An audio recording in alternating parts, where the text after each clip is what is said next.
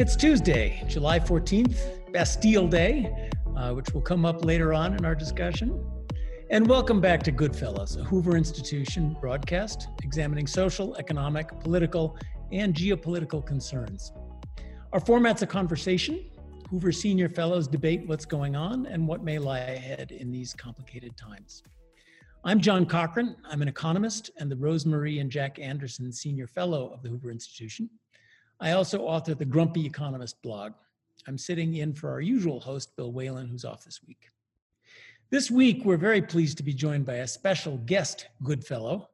Victor Davis Hanson is the Martin and Illie Anderson Senior Fellow at the Hoover Institution.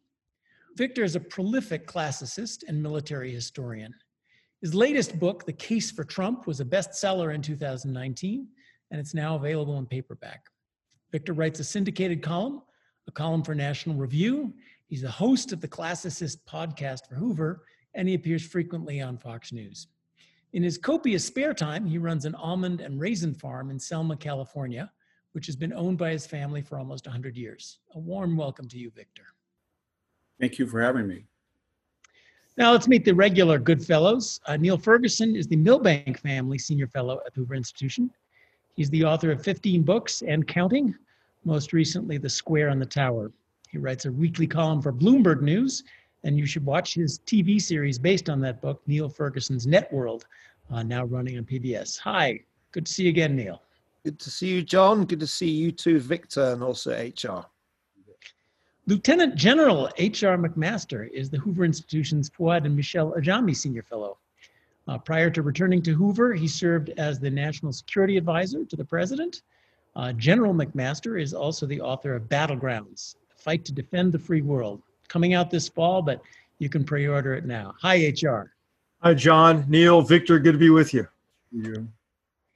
So, Victor, we, we got to get the elephant out of the room first. you wrote the case for Trump two years ago, and my, times have changed in the last six months. Uh, the president isn't doing so well in the fall in the polls. Uh, Democrats are urging Biden to go big to grab the Senate and governorships as well. So certainly it's time for an update. Um, how do you see the case for Trump now? I think it's pretty much he's pretty much where he is. He at least about a week ago he was where he was in 2016. He was running about 12 points, 11, 12 to 10 points behind Hillary Clinton. He closed up a little bit in mid-July, and nobody thought he had a chance to win. So I think poll-wise, uh, he's about where he was some of the state polls, he's a little bit better, but we've never had anything like 2020. I think most people would agree that, say, in January 15th, there was despair. The Democratic primaries had not gone well. Bernie and Bloomberg, res- the non choice between Bernie and Bloomberg resurrected, resurrected Joe Biden, who had been discarded in the first initial primaries. And then um, the COVID hit, and then the lockdown, and then the May 25th protest and cultural revolution that ensued. And I think all of that created a sense that the key swing voters were in a fetal position. They just sort of said, I want it all to go away. And maybe if Donald Trump just goes away, it'll all go away. And that seems to be governing the polls now. But I think they're so volatile in 30 days. We're seeing sort of, I, think I wrote a column today called peak Jacobinism, that we're getting to the point where when you read this Harper's letter of 153 leftist luminaries or Bari Weiss being re- resigning today from the New York Times, the Hollywood, uh, some of the actors have been vocal about they don't like the new racial uh, demands put on them. And um, I think Raz Simone of Chop is back to renting out his uh, his real estate empire, and the, you know the low hanging fruit of statues have been toppled, and you're either got to go big with a crane and get Mount Rushmore or Stone, Stone Mountain, or you got to go into the absurd of Frederick Douglass and Abraham Lincoln. So, if I may, what it sounds like you're saying is that the uh, the battle has not been joined really. No, uh, Joe Biden yeah. is uh, campaigning from his front basement. Uh, And, uh, and we don't really know what agenda, policies, or, or message the president is going to stress. So I'd like to ask you sort of two questions on that. Where do you think uh, the president will or should go in, in his uh, case to the voters for the election?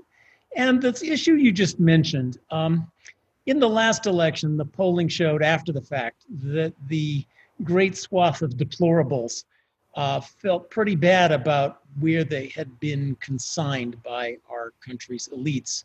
And I wonder how they are sitting out there in, in the heartland where you uh, live, uh, thinking about the, the quick changes in our, as you said, revolution, or at least attempted revolution.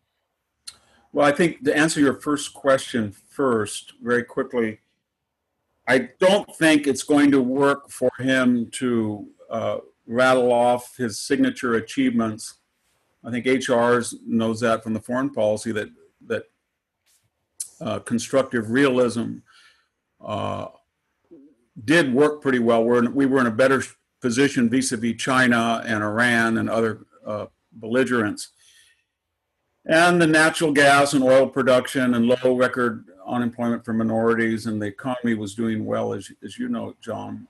But that's all ancient history now, and it doesn't do any good to rail like Achilles. It's unfair that Agamemnon has all the the uh, status and you did all the work. So he's got to quit that, and he's got to focus. He's only got a hundred and something days, ten days or something, and he's got to give us an agenda that goes beyond MAGA 1.0. And I think some of them have to be some of those uh, recommendations or policies or agendas or trajectories have to be specific to the crisis we're in. He's got to, he's got to, I think, appoint a group of people or have a vision of about the virus because we're going to have another one of these, and it's going to be have to be far-reaching. That we not only have to outline how we're going to bring back key industries that are essential in a time of a quarantine and a, an epidemic, but we're going to have to have a standard of quarantine, you know, red, yellow, blue, green. So it's not just ad hoc. And we did that after 9 11. We're going to have to have some national board of disinterested scientific experts that tell us what defines a case versus somebody who has antibodies versus the lethal, case to fatality rate, et cetera, et cetera. It's all over the map today, and it, it's a mess. And then I think infrastructure I don't like the name, you know, spending more money for infrastructure, but if it was targeted infrastructure that addressed some of these concerns, I really do think that the high rise mass transit, dense population model that we were sold on during the Obama years is not a good model. It's better to disperse the population, work on the interstate freeway system, reservoirs, dams, bridges, roads, finish out a lot of the incomplete transportation system to get the population more diverse. I think he needs to talk about the debt. I kind of like the old Simpson, Obama's Simpson Bowles Commission that he neglected. Now is not the time to, to, you know, raise taxes, but I think once we get back on our feet, we got to know that $30 trillion is not sustainable and it requires zero interest. And that's not good either, permanently almost. And I think finally, he's got to have an initiative that deals with the university, that is, you know, I'm speaking as a member of our community of Stanford, but I, for the life of me, I don't understand why multi-trillion dollar endowments uh, are tax exempt, the income from them, when the institution is not any longer apolitical, and it's that can be adjudicated by a variety of criteria. And then I don't understand why the university has no moral hazard in promiscuously issuing these student loans to the tune of 1.6 trillion dollars, and then throwing these branded graduates or semi-graduates out on the uh, market without any responsibility to see if they're. I want to promise to you that we'll get back to universities, and I want to encourage my fellow panelists uh, to, uh, my fellow good fellows to jump in. I'm not going to call on you guys. Uh, I'm going to count on you to be your usual uh, assertive selves and jump in when uh, you also want to get Victor going. Any, anyone in there? Well, John, I, I agree with Victor that it's much too early to write uh, Donald Trump off. I've been amazed at the number of professional commentators uh, on American politics, uh, including in uh, uh, reputable newspapers or formerly reputable newspapers, who seem intent on making exactly the same mistake that they made four years ago on the basis of exactly the same data, it's almost a perfect illustration of the definition of madness. I caught one Washington Post journalist insisting that on the basis of Trump's approval rating, he had absolutely no chance. I was able to show him that he'd made exactly the same argument and been completely wrong four years ago. I think the polling is also liable to be a bit misleading. It's not been such a feature of American life, but be- it became a feature of, of British life in recent years that people became a little reluctant to admit that they were going to vote conservative to opinion pollsters. And I suspect that we might be seeing some of that now. I'm a big fan of revealed preference, and uh, I'm, I'm, sure as a, as an economist, uh, you know what I'm talking about, John. When, when I when I look at what people are actually doing this year, a couple of things leap out, and it seems to me that they tell us a different story from the polls. Number one, gun sales have soared. June set a new record for background checks. Uh, but it's been a pattern actually uh, throughout the, the year. And uh, one thing we know from 2016 is that when a household owns a firearm, it's quite likely to vote Republican. In fact, it's one of the best predictors of, of a Republican vote uh, that we have for 2016. So that's interesting to me. And I think that the scenes that we witnessed on television as uh, one city after another seemed to plunge into disorder in the wake of uh, the tragic death of George Floyd may have had something to do with that. There was also a great econ paper that came out just the other day. You maybe saw it, John. Uh, which showed that social distancing had actually gone up in cities where there were large scale protests because the majority of people had, in fact, stayed at home and were more inclined to stay home when there were protesters in the street, hence, no great spike in COVID 19 infections after the protests. I think it's worth remembering that the majority of people in those cities that saw protests were not protesting. So there's something in that old uh, cliche about the silent majority that I noticed the president is uh, beginning to uh, refer to. I think we might just find that there is a significant proportion of people who've been genuinely shocked by events in American cities uh, in the past weeks, and I think that could that could turn out to be a real source of uh, of salvation for President Trump when we get. I would agree November with you 3rd. that also we have a um, there's a lot to, that can happen in the next couple of months, and the Democrats can easily shoot themselves. Uh, or let me find a better metaphor. The Democrats uh, can easily the align themselves with with views that are anathema to a large fraction of the electorate. And if the cities uh, turn into post 1968 apocalypse, uh, if we continue to see the immense numbers of homicides, shootings going on in the cities, the police not there, the businesses uh, shut down not due to COVID, but looted and gone, uh, even in the next couple of months, that is uh, certainly going to make a big difference in, in how things go, are go, going forward. I, I would just quantify what Niall and both of you said. We had a, a special congressional district not too far from, from our, where I live, and it was lost in 2018, I think by nine points. And Mike Garcia, a uh, naval graduate from the uh, maybe uh, HR knew him. He was a pilot in Iraq, uh, pretty conservative Mexican American guy in a plus Democratic district.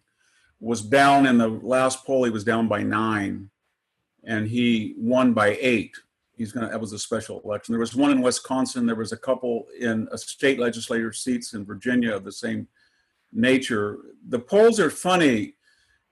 Uh, the Democracy Institute is a partisan Republican conservative polling group, but they actually were one of the most accurate, and they're independent, more libertarian than conservative. They had Trump even in a national poll uh, last week, and the Trafalgar Republican state polls were the most accurate, and they've got him equal in Arizona, down six in in Florida and about down two or three in the Midwest. So I think there's a lot of things that are in in fluid. And if he frames the election not about Donald Trump's tweets or not about anything other than he's civilization and the alternative is anarchy in a way that Nixon did in 72 with McGovern, and then he'll do pretty well.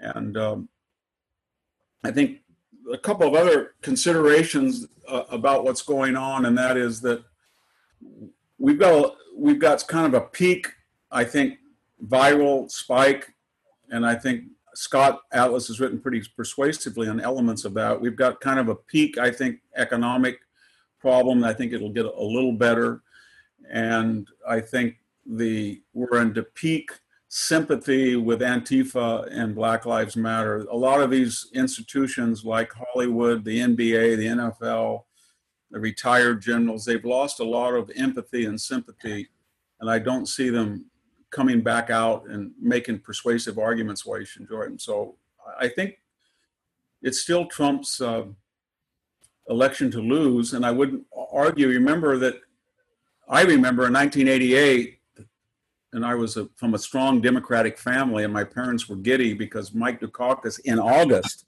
was 17 points ahead of George H.W. Bush, and they were running wimp. Um, Newsweek said they wimp of Bush and then this was 88 and then they unleashed this hellboy called lee atwater and when he got done with mike dukakis it was pretty scary. I mean he did the tank commercial he did the boston harbor commercial he did the willie horton commercial. And that 17 point lead evaporated just like jimmy carter's seven point lead did with reagan. And that was up in June, uh, may i think carter was ahead. And so it depends on how they characterize Joe Biden. If Joe Biden at some point can't run a virtual campaign, a virtual convention, a virtual debate, I mean, he'll try, but he seems non compos mentis to me, and I don't mean that in a gratuitously cruel fashion. And the more he gets out, and, and if they get a guy like Steve Bannon that is unprincipled and tough and mean, and they unleash him and say, go destroy him, then who knows what's going to happen. Well, I have, question, I have a question for HR actually, uh, John, if I if I can please. jump in, because one, one issue that that really Victor hasn't mentioned is China, and and foreign policy more broadly, and I do think that one of the key things that you achieved HR in the administration was to set a new course for US national security strategy, especially on the question of China. And that has proved to be the key feature, I think, of this administration. It's less and less plausible now uh, that the old relationship with China could be resurrected because the Chinese are themselves so obviously committed to Cold War II. And I wonder how far that's going to be an issue. Certainly, I can't see how Biden can be credibly portrayed as tougher on China than Donald Trump. Biden was vice president during the, the, the Obama administration. So, HR, what are your thoughts on the foreign policy aspect of this election? Well, I think just to go back to one of the points Victor made at the outset, I think what the vast majority of Americans want to hear are, are real proposals, are are real solutions to the problems, and I think that is is one of the one of the accomplishments of the Trump administration. Has been to take a fundamentally different approach to China, rejecting the assumptions that that were that were obvious uh, by 2017 that uh, were obviously false, and that was primarily among those assumptions was was that China, having been welcomed into the international order, uh, would would it would prosper and liberalize its economy as a result, and then liberalize its form of governance. And of course, uh, in the, the, COVID crisis has in many ways catalyzed uh, the Chinese Communist Party's most aggressive behavior, and I think in many ways convinced all but a very few Americans that that adjustment to policy was correct. And I think even more than that, what you're seeing today is that more and more of, our like-minded countries, allies in Europe and across the Indo-Pacific are joining us. You just saw in the last couple of days the UK's now rejection of Huawei. You have the National Security Advisor and Deputy National Security Advisor meeting with European allies today uh, in, in Paris to talk about really not just Huawei, but the, the overall aggression of the Chinese Communist Party. So I think this this is uh, an issue that is beneficial to the Trump administration, and, and others could be as well. I think if there's a follow up on on Victor's on Victor's recommendation for real solutions, I think I think we can no longer afford to propose non-solutions to problems. And and and John Cochrane, you you you alluded to this already. We had Roland Fryer, Victor, on in an earlier in an earlier uh, episode of Goodfellows, and he pointed to his new research that whenever there is a police investigation that requires police to disengage for a period of time from a particular community, guess what?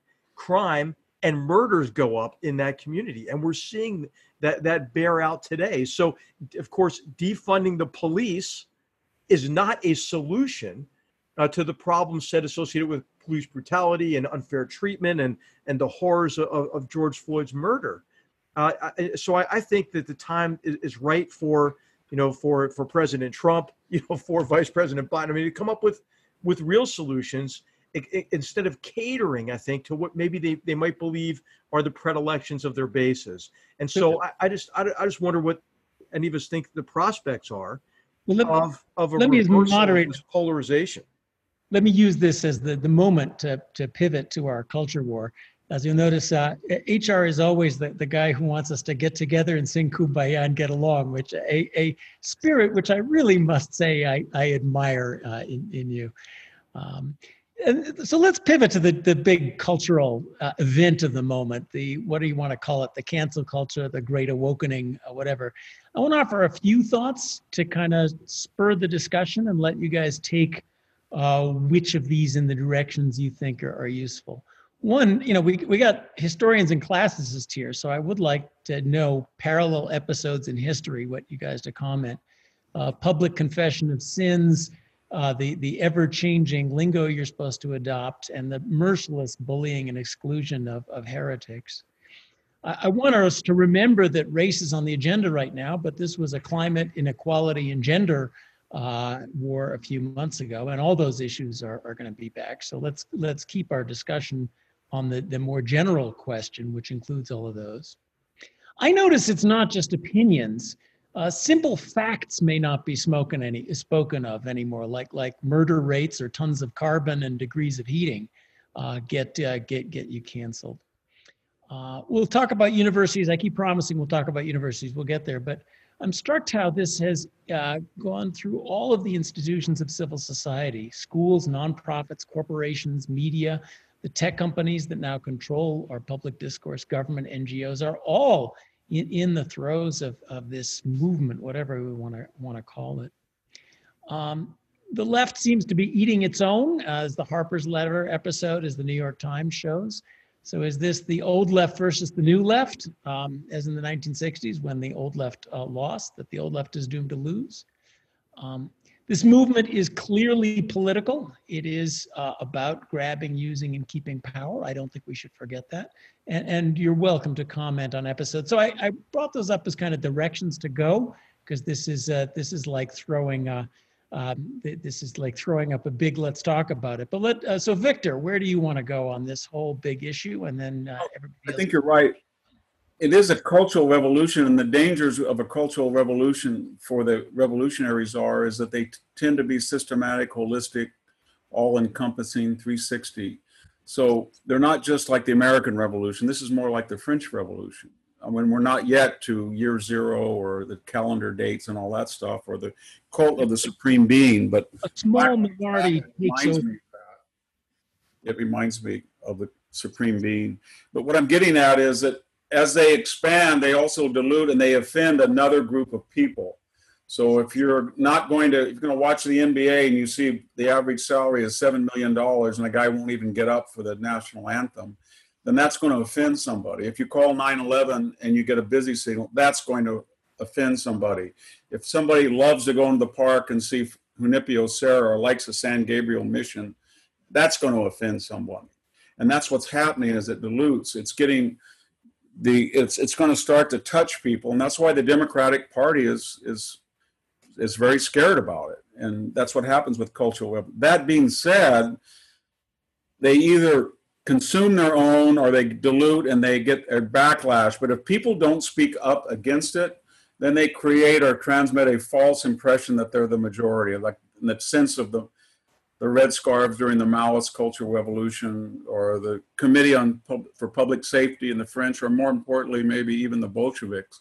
So it requires people of good faith to stand up and say, I'm not going to fire this person. I'm not going to censor this writer. I'm not going to tear down this statue without a democratic vote of the city council. And once that starts, it'll snowball and people will see this thing as a sham. But right now, we're right at the peak and we're waiting for some a Robert Welch to come out and say, "I've had enough. Don't you have any decency?" And when that happens, this thing will start to dissipate very quickly. Once the Me Too got close to Joe Biden, you know, that thing was gone. There was suddenly statutes of limitations and the Bill of Rights and constitutional protections, and then we had the old boy. She's lying. She's a liar because it got it started to can and Garrison Keillor and and and you get into people in the liberal establishment that it ended. So I hope that it can be pushed. The end can be pushed along by people speaking out against it and that's why I think. On? I, I'm not so uh, optimistic as you are. I mean, look what's happened to climate. Uh, if if you want a job at a university, you simply cannot publish papers that uh, say facts contrary to, and not just the idea that carbon causes temperatures to rise, the idea that uh, climate change is inextricably wound up with progress on social justice and climate justice and the entire rest of the Green New Deal agenda. There and and the institutions in which we live now force not just your silence force your speech. Uh, stanford is is announcing the diversity and and training that's coming our way. It'll be interesting to see I, I get lots of I, when i read about these things lots of people write me and say you know i don't dare say a word about this because of my job once the institutions are taken over i mean you, you said that some nice cases where this thing um, ends up but there are cases where, uh, like the Bolsheviks, where a small minority is able to use this the university is thing to take over. Had our run-ins with the university. It's been lost for a long time, and I just during this period, without getting explicit, I've had some big run-ins with Stanford about trying to censor what I've said and coming. we are the most we are the most in, you're immune to this sort of thing of, of anyone. Um, you know what what matters the vast majority of people who uh, don't have freedom have to do it. Well, I think I think the key thing is for us to set the example. We should set the example by the kinds of conversations we have on this show and the kind of scholarship that that Hoover does. I mean, I think Victor's been a strong voice.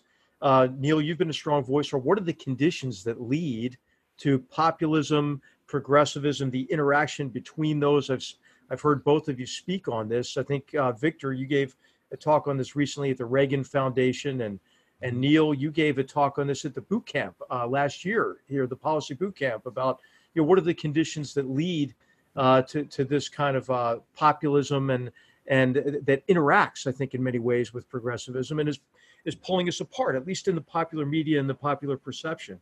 But I, you know, I do think, and, John, you give me a hard time about this, but you know, a bit, I, think I'm just predisposed in, in, to, in this direction because of my experience overseas, like seeing societies that are really divided and pitted against each other, and how destructive that is. And then also being part of an institution in our in our army in which people come with all kinds of backgrounds. And guess what? They come with all kinds of prejudices you know and they and and and and and, uh, and, and predispositions toward one another. And you see that melt away as they are become parts of teams. They rely on each other. They're part of an organization where the man or woman next to them is willing to give everything including their own lives for each other. And guess what? They're not checking skin color you know or anything else uh, when, when you're in a fight.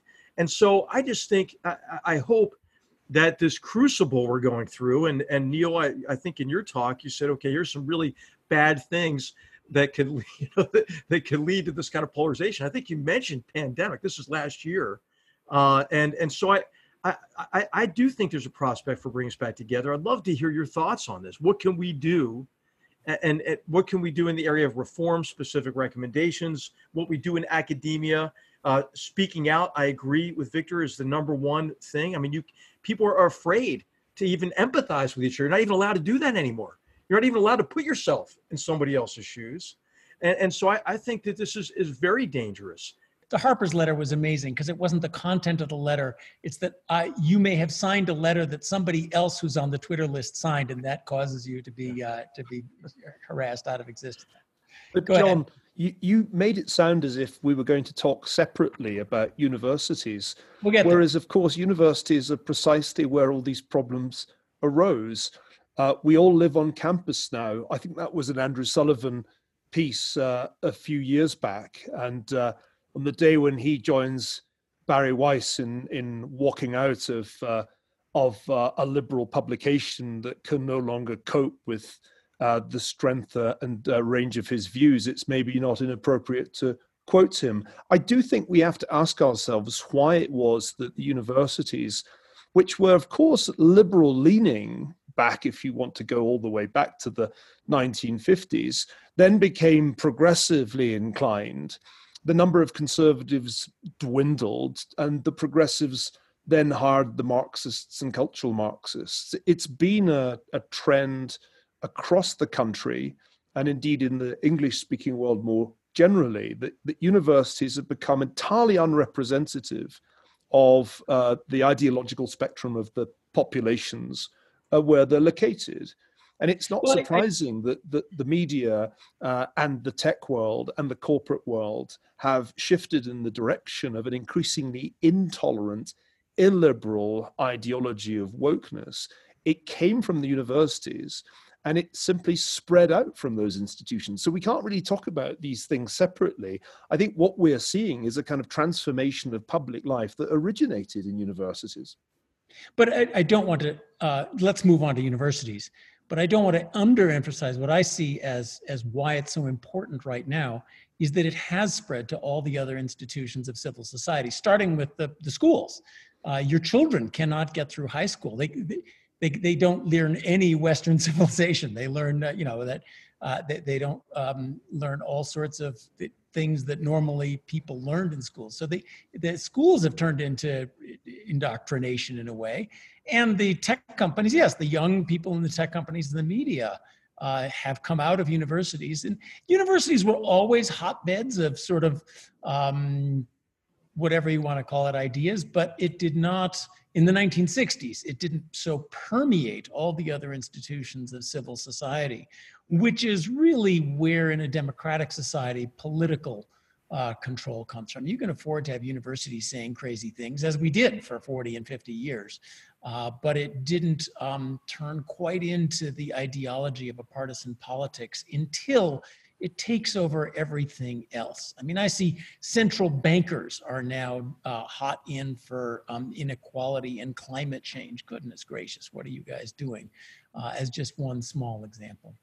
Uh, but yeah, with, let's let's turn to universities because that's I, I I'm, I'm reluctant because you know we live in universities, so there's a tendency to navel gaze about our own lives, but that certainly is is the place.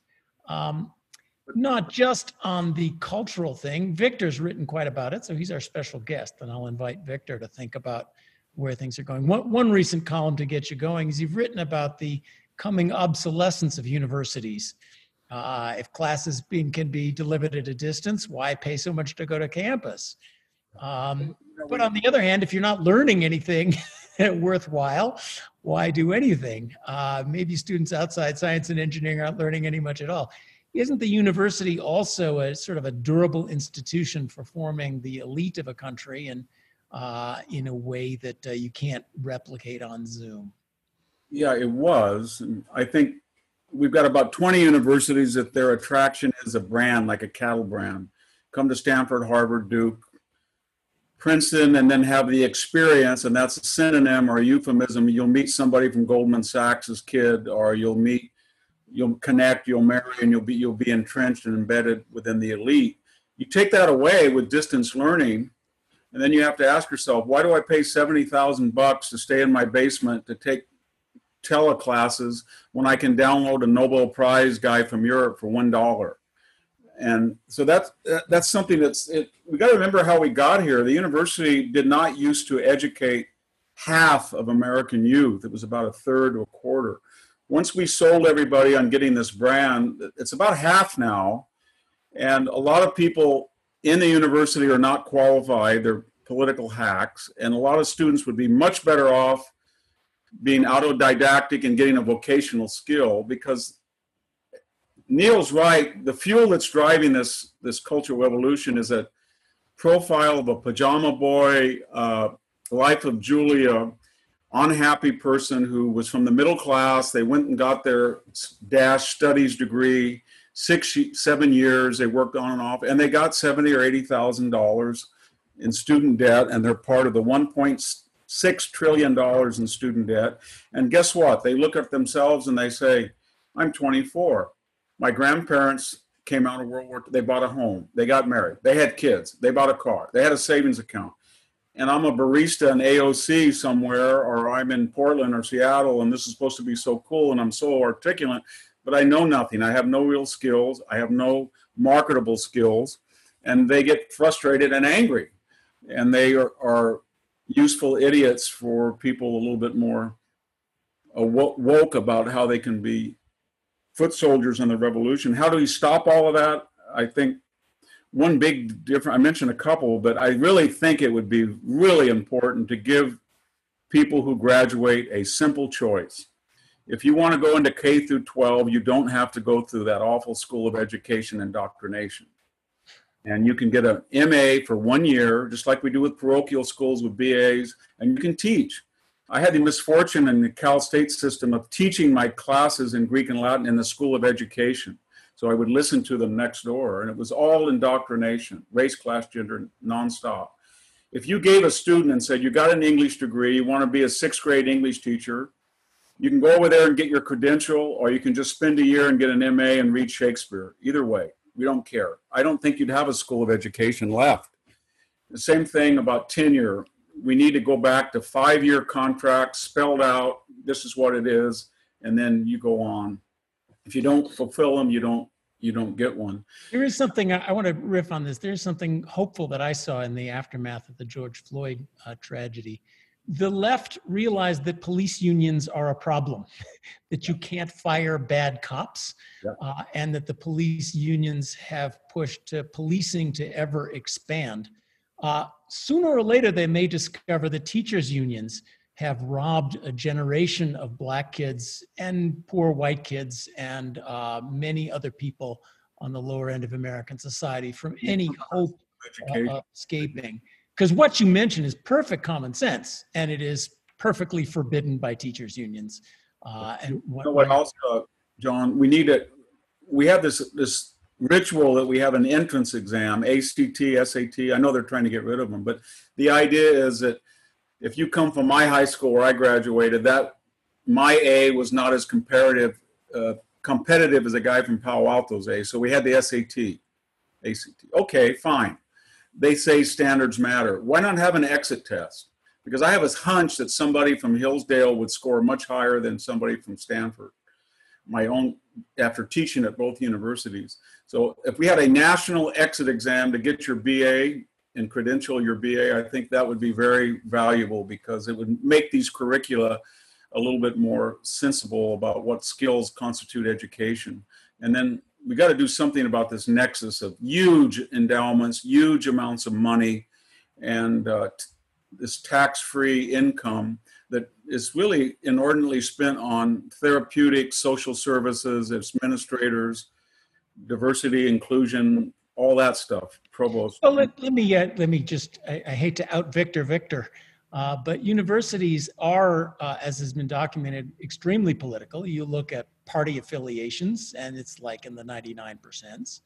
Um, actually, being a Democrat is too right wing in many parts of universities and they are moving explicitly to activism. Universities are, as you said, getting rid of the SAT for entrance, even though the SAT was a great way for people a generation ago to overcome the racial and economic prejudices of university admissions committees. Uh, my dad got into Yale because he was able to take a test and prove that a kid from Berkeley High actually might know something in the 1950s, which was assumed that he wouldn't. Uh, but they are now, universities are asking for activists. An activist is someone who knows all the answers and needs only to, to go and, and act and uh, put them into place. And the universities themselves are moving to activism. I just saw two examples. Columbia has now joined Stanford to, uh, to start a school of climate with an explicit mission for activism. Now, what is a tax deductible, tax supported, they get lots of money from the federal government, set of institutions that are allowed to run essentially a huge hedge fund on the side and a football team, uh, yet are devoted to political, uh, entirely to political causes on entirely one side of the political spectrum.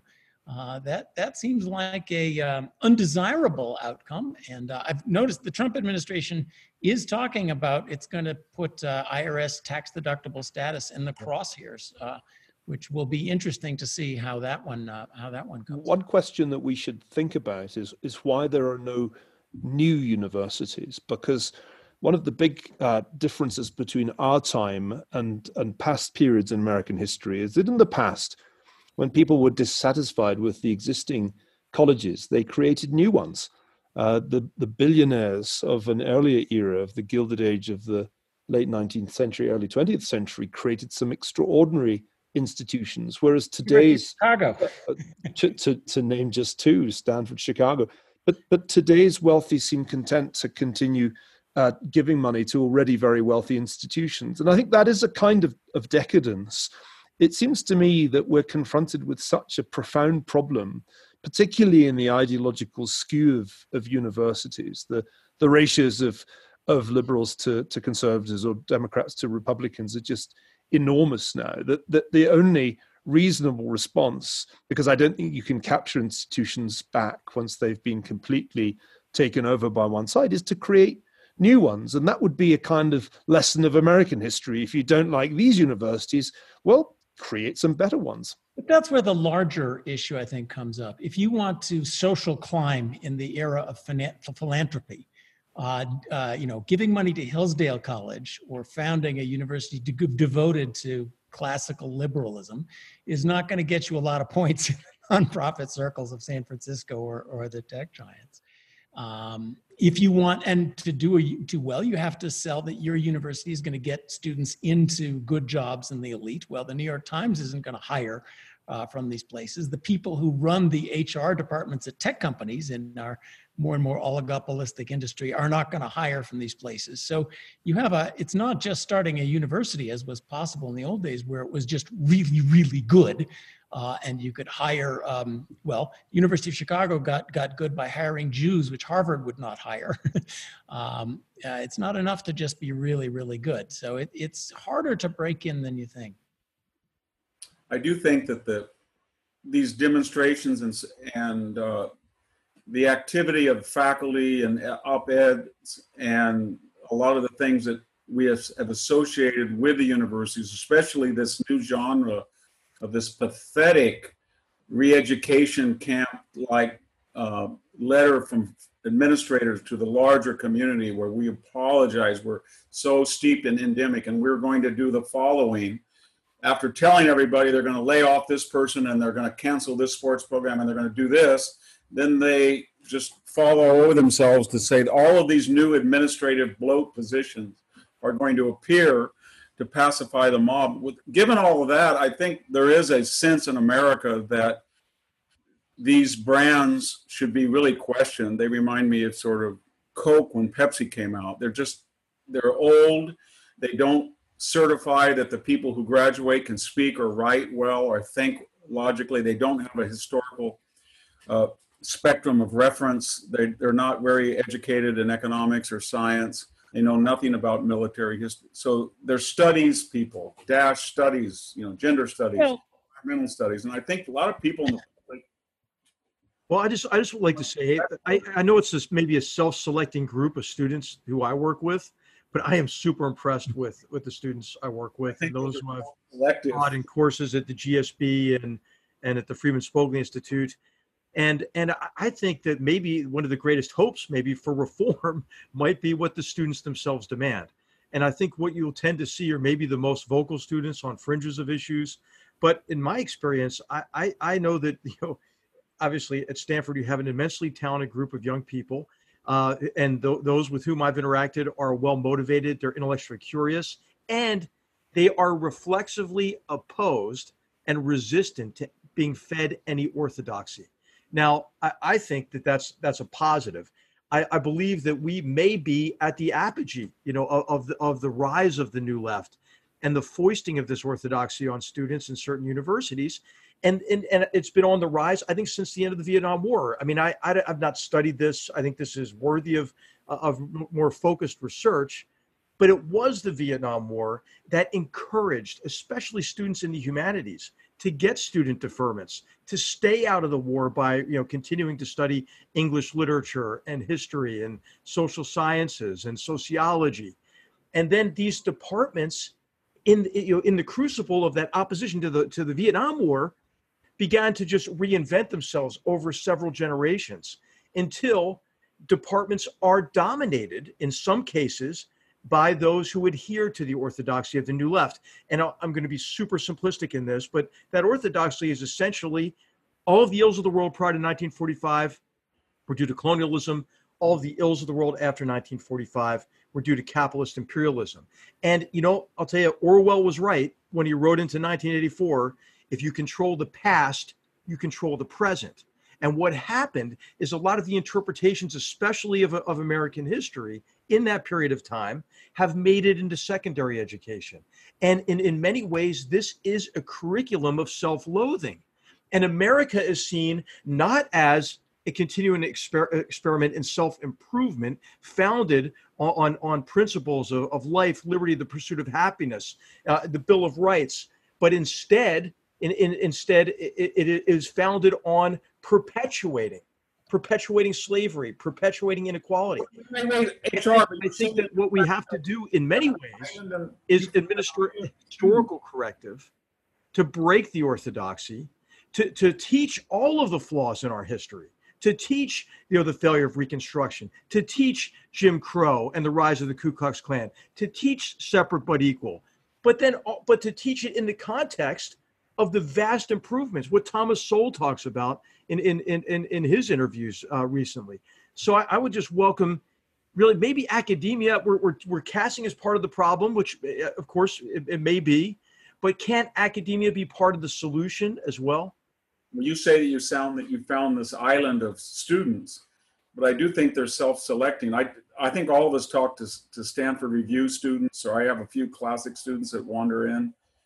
I gave it. I'll just give you one example. I was asked to teach a class on hydrology, water issues, and that was kind of controversial. Very nice kids, kind of people that you're referencing. So I walked in and I said, uh, Will somebody tell me what bowls are on a pump?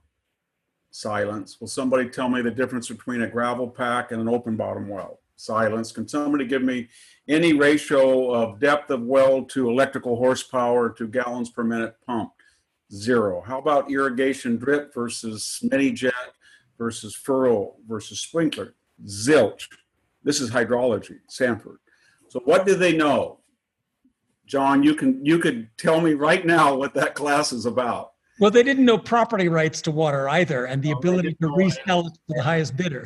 I asked about the riparian water rights, and I asked about 19th because I'm in a I'm in an irrigation district that has a 19th century water right to the Kings River. But they all knew that water transfers are bad, that reservoirs are bad, that the the delta smelt is an iconic figure, and they didn't know anything. But they had this bad combination of being very confident and very ignorant about water. And I I mean, it was a complete waste of time. And these people are going to be turned loose and get into the tech world and the government world and the regulatory world. And then they're going to come down here to Fresno County and they're going to tell some guy who's working all day long on a thousand acre farm, this is wrong and you can't do that. And oh, by the way, that pond is an inland waterway and we're going to come and sample all of its water. So I'm, you know, I'm, I'm hoping that we get the things we've talked about can restructure and there's some really you're right hr there's some brilliant wonderful kids at stanford but every time i find them not that i'm saying that they gravitate to hoover alone but they seem to be i don't know they kind of beaten down or they're in little cells they remind me of Maquis in the french revolution of the french resistance they're the problem right now is you can't put Tom Sowell on a reading list, or there will be a protest outside in front of your uh, in front of your uh, or, or, or Charles Murray. I actually know that one for a fact. But I think what's happening, it's not quite so bad. What's happening is so far at universities, it has been duck hire a whole bunch of administrators, send a bunch of uh, letters out to pacify the mob. People have realized that uh, these majors don't get you jobs certainly what Stanford is doing is uh, focus on science and engineering, uh, learn to program computers, learn some math, learn how to learn how to run some statistics and do big data. You'll get out competent. You'll know how to actually do something, and that's where the university has value added. The problem with that is um, there was some value to the, and the humanities are dying. There are no jobs in the humanities. People don't want to take, they only take the classes if they're forced to as a matter of, of requirements, or if they had some interest in it and had the false notion they were going to learn something about it in those classes. Um, the sad thing is you, you get people who do know some math and some equations and how to actually program a computer, but they are uneducated as citizens, as thinkers. They, they when, that, uh, when that person who actually might have learned the Navier-Stokes equations in his physics class is then presented with a hydrology problem in the Central Valley, he doesn't know the difference between, a, I, I can't get this right, a gravel bottom or a muddy bottom well. Uh, but you, so you need educated citizens as well. I think the universities can survive by moving themselves to, to tech things. And as an economist, what happened was uh, in the 80s, uh, a huge salary gap emerged in the 80s and 90s. People who went to university were doing tremendously better than people who weren't because there was this demand for skills. Then we made the classic mistake of, oh, rich people drive Cadillacs, so give everyone a Cadillac and they'll get rich and people went to universities on borrowed money and nobody noticed it mattered which major you took and so we started producing this uh, vast number of people who have lots of debt and uh, and and really don't know much. Victor pointed out i think a danger of this. In many other parts of the world victor has a great column on how this leads to revolution. The 9-11 hijackers were all university graduates who had been given majors in things that there were no jobs in. Um, that is uh, when when you expand on that thing and give people aspirations and debt and useless degrees uh, you do create a, a, group of people who know just enough to be dangerous. Sorry go ahead niall. I was going to make a similar point that one of the lessons of history is that if you have a big increase in the supply of, of graduates but limited opportunities for them that, that that is your revolutionary intelligentsia. And one of the reasons that I take seriously what we're seeing in American cities this year is that we've seen very similar things in cities all around the world in the past 12 months. Remember last year, all the extraordinary scenes from uh, Hong Kong to, to Santiago by way of, of Beirut, and a very clear pattern emerged when I delved into it. In all the countries where there were large scale protests, there had been massive expansion of higher education in the recent decades. So I think one clear lesson of history is uh, that the expansion of higher education as an end in itself is actually a distinctly hazardous enterprise. But the other more cheerful lesson that I want to offer is, is an 18th century lesson. Uh, in the 18th century, the universities of, uh, of Europe were not particularly dynamic places. My alma mater, Oxford, uh, was particularly uh, stuck in the doldrums of a previous intellectual era.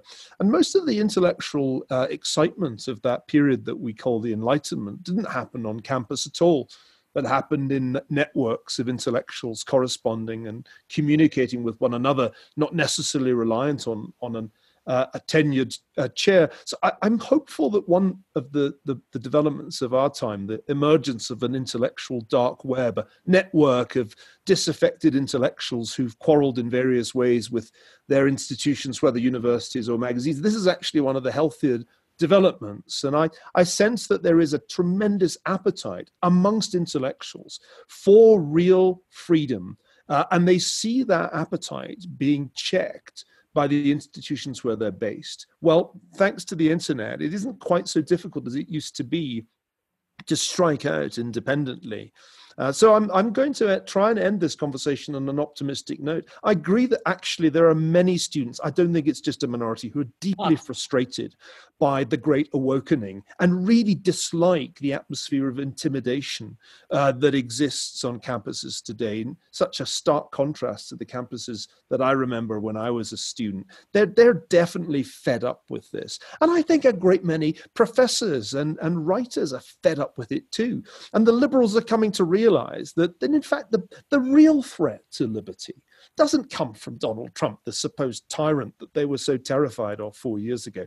That the real threat to their liberties as intellectuals actually comes from the left. That is sinking in. That's part of the significance of the Harper's letter. It's part of the significance of Bari Weiss leaving the New York Times. And it's part of the reason that we're having this conversation on Goodfellows, because Hoover is one of the few institutions, one of the very few left, where it's still possible to express conservative sentiments, as we've done on this show, and not tremble in fear of your future employment. Let, let me just riff on that because I think it's an incredibly important point. I, I started with pushing the idea that the institutions of civil society had been taken over by the far left and enforcing conformity. Well, the answer is create your own institutions. You know, we've seen in the legal camp how the how important the Federalist Society was to give home to uh, to conservative thinkers. You may agree with them or not, but it is the home for conservative legal thought that otherwise is stamped out by the academia, by the bar association, and so forth. Well, similarly, um, if, if you if you we need not just individuals who can speak out. But institutions that can help those individuals. When you're being Twitter mobbed, will help you. When you're being fired, will give you legal help. Uh, will give you this the support that you need in order just to express the basic fact of um, I, I may not agree with what you say, but I defend to the death your right to say it, which is that, that that's what's uh, in danger right now. So it's not just individuals, it is institutions. And as long as the internet isn't censored, it will be useful, uh, a very useful way for us to be able to create such institutions, which the left now wants to, the, the sensible left wants to be able to talk as well as we do. They're just as worried. Uh, my worry is that uh, internet self-censorship, censorship by the woke staff is already pretty darn strong, and the move to censor it by government is stronger still. So I, I hope we have the opportunity uh, to create contrary institutions in support of people's freedom to talk. Victor, what would Socrates say? That's can we end with that? Well, Socrates never said it, but Plutarch said he said it. He said he was a citizen of the world. He was a first globalist. So he was, uh, but I mean, he was a victim of the mob, and he was sort of a. Remember the army lawyer Robert Welch? You have no decency to McCarthy.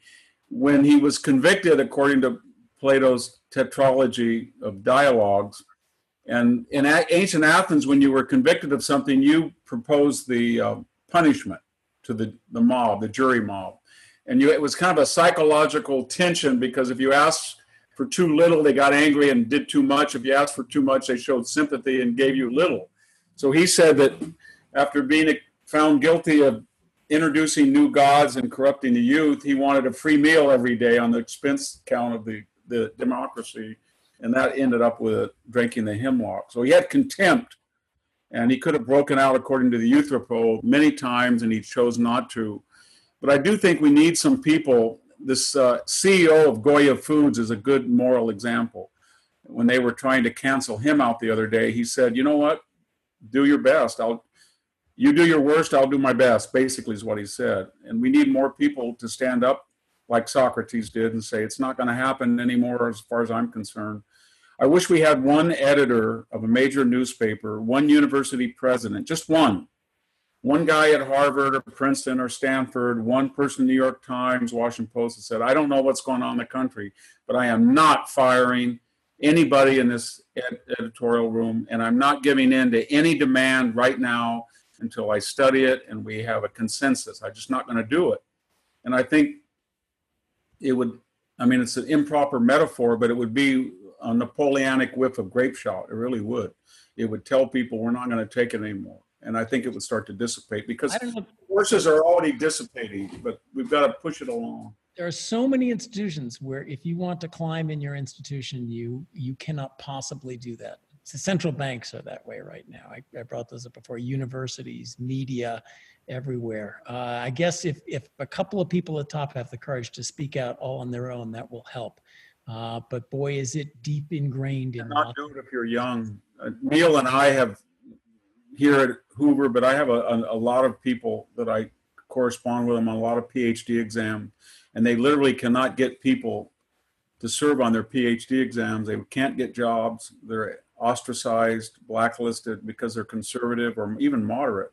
As you said, conservative can mean you're a liberal Democrat in the university. So I think we all need to help those people in any way according to our station and tell them they can be confident that they won't be punished and we're going to try to help them get a job or get some type of employment. There has to be an underground railroad, so to speak, to help.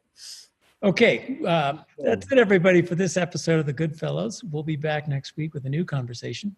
Uh, on behalf of the Goodfellows, uh, myself, H.R. McMaster, Niall Ferguson, and our special Goodfellow guest, Victor Davis Hanson, as well as everyone here at Hoover. Stay safe, stay healthy, and we'll do our best here at the Hoover Institution to help you stay informed. Thank you very much. See you next week.